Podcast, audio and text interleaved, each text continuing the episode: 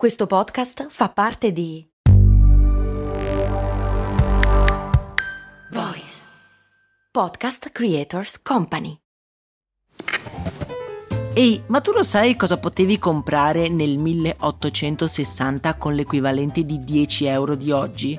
Beh, potevi comprare una casa e nel 1950 una piccola barca. Negli anni 70, sempre con 10 euro, potevi comprarti un vestito elegante. E oggi, con 10 euro, cosa puoi comprare? Un chilo di pane, un kebab? Effettivamente non un granché, ma puoi comunque investirli per il tuo futuro. Come? Beh, su Scalable, un'app che ti mette a disposizione gli strumenti essenziali per costruire una cultura del risparmio. Ti consente di investire in modo flessibile in azioni, ETF e fondi creando piani di accumulo automatici a partire da un solo euro.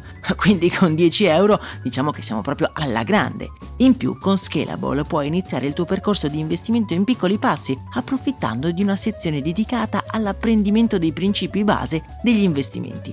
Amplia le tue conoscenze finanziarie e fai crescere i tuoi investimenti nel tempo. Scopri Scalable per i tuoi investimenti. Link in descrizione.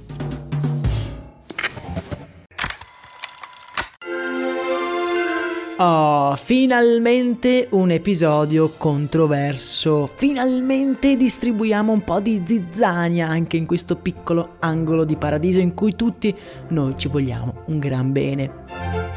Perché qui a Brandy siamo una grande famiglia di curiosi che ogni mattina affrontiamo il mondo con indomito coraggio. Ma come in ogni famiglia che si rispetti, ci sono degli argomenti su cui eh, si scatena un po' il pandemonio. Uno di questi è sicuramente il dilemma amletico che attanaglia tutti prima e durante le feste natalizie. Ma è meglio il pandoro o il panettone? Se parliamo di prodotti industriali, credo che il verdetto sia chiaro e palese. Il Pandoro è imbattibile, è talmente dolce e soffice che è difficile onestamente da sbagliare. Parlando invece di prodotti artigianali, eh, la sfida si ribalta completamente. Il panettone fatto artigianalmente è qualcosa di sublime, un trionfo di sapori che bisogna provare almeno una volta l'anno. Fidatevi, veramente è uno dei miei dolci preferiti proprio in assoluto. Quindi la sfida fra panettone e pandoro viene vinta a mio parere dal panettone, ma proprio a mani basse, eh? solo se però si parla di prodotto artigianale. Voi che cosa preferite? Fatemelo sapere nel canale Telegram nel quale aprirò un bel sondaggio che ha un retrogusto di guerra civile.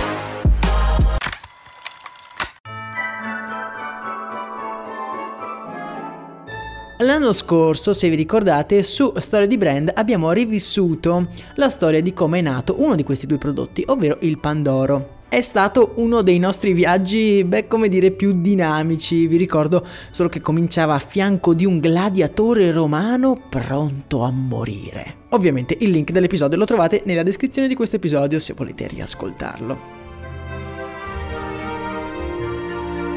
In quell'occasione avevamo raccontato la storia di Melegatti, il brand che si vanta e giustamente direi di essere stato il primo a creare quella nuvola di dolcezza che noi chiamiamo Pandoro. La Melegatti è un brand storico per il nostro paese, pensate che è stato fondato nel lontanissimo 1894 e malgrado la sua fama indiscutibile nel corso degli anni ha conosciuto parecchi alti e bassi e oggi qui in questa puntata andremo ad analizzarne un paio. Si sa, Incentrare la propria fortuna su un prodotto estremamente stagionale come Pandori e Panettoni è una strategia piuttosto rischiosa, ma nel corso degli anni l'azienda di Verona se l'è sempre cavata, direi piuttosto bene, piuttosto bene però fino al 2015-2016.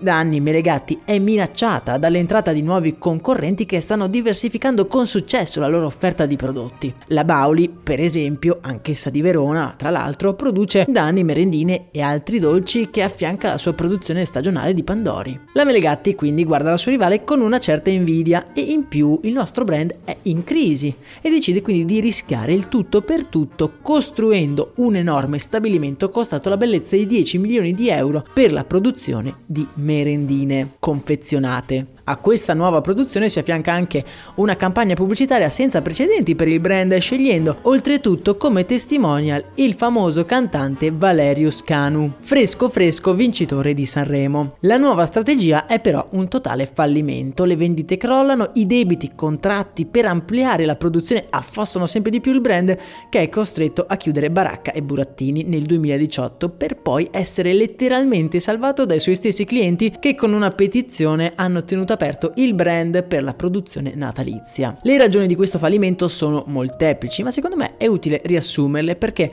come dico sempre, si impara sempre di più dai fallimenti che dai successi. Ma partiamo dall'inizio.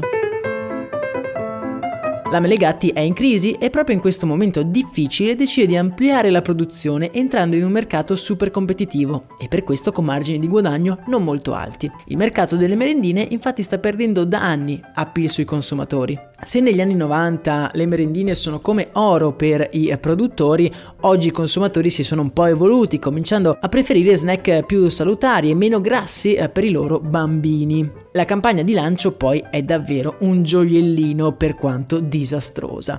Prima di tutto la scelta del testimonial, Valerio Scano. Ha da poco vinto Sanremo, ma è un cantante uscito un po' dai radar del grande pubblico, quindi difficilmente riesce ad entrare nella memoria di chi vede gli spot in televisione. In secondo luogo, alcuni spot sono davvero fuori da ogni grazia divina. Per esempio, un manifesto promuove i nuovi croissant melegati in questo modo. Sentite un po'.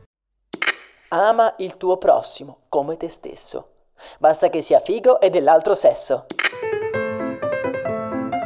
vi lascio immaginare il putiferio che ha scatenato. Poi l'azienda si dissocierà dall'operato dell'agenzia di comunicazione che a suo dire ha pubblicato la pubblicità a loro insaputa, però insomma ormai il danno era fatto. La Melegatti poi viene rilevata da un holding di imprenditori locali che negli anni successivi ricomincia ad addolcire con i suoi prodotti i palati di milioni di italiani. Ah, finalmente possiamo dire che le acque si siano calmate. E invece no, perché proprio lo scorso novembre, in un lotto di Pandori melegati, sono state trovate delle tracce di plastica, eh, il cui lotto è stato prontamente sequestrato dalle autorità. Sembra proprio che dopo anni di successi i Pandori melegati siano quasi maledetti. Io comunque eh, continuo a reputarlo il miglior Pandoro industriale e mi sa che anche quest'anno cadrò in tentazione. Con questo fallimento del Pandoro Vittorio ci dobbiamo salutare e darci appuntamento a domani con un nuovo episodio. Mi raccomando, per questo Natale, se non lo avete ancora fatto, provate un panettone artigianale. Ok, ok, costano un pochino di più rispetto a quelli che trovate in supermercato, ma ragazzi, ne vale davvero la pena. Oggi ci vediamo nel canale Telegram. Detto questo, io vi auguro un'ottima giornata piena di soddisfazioni, speriamo. Un saluto da Max Corona.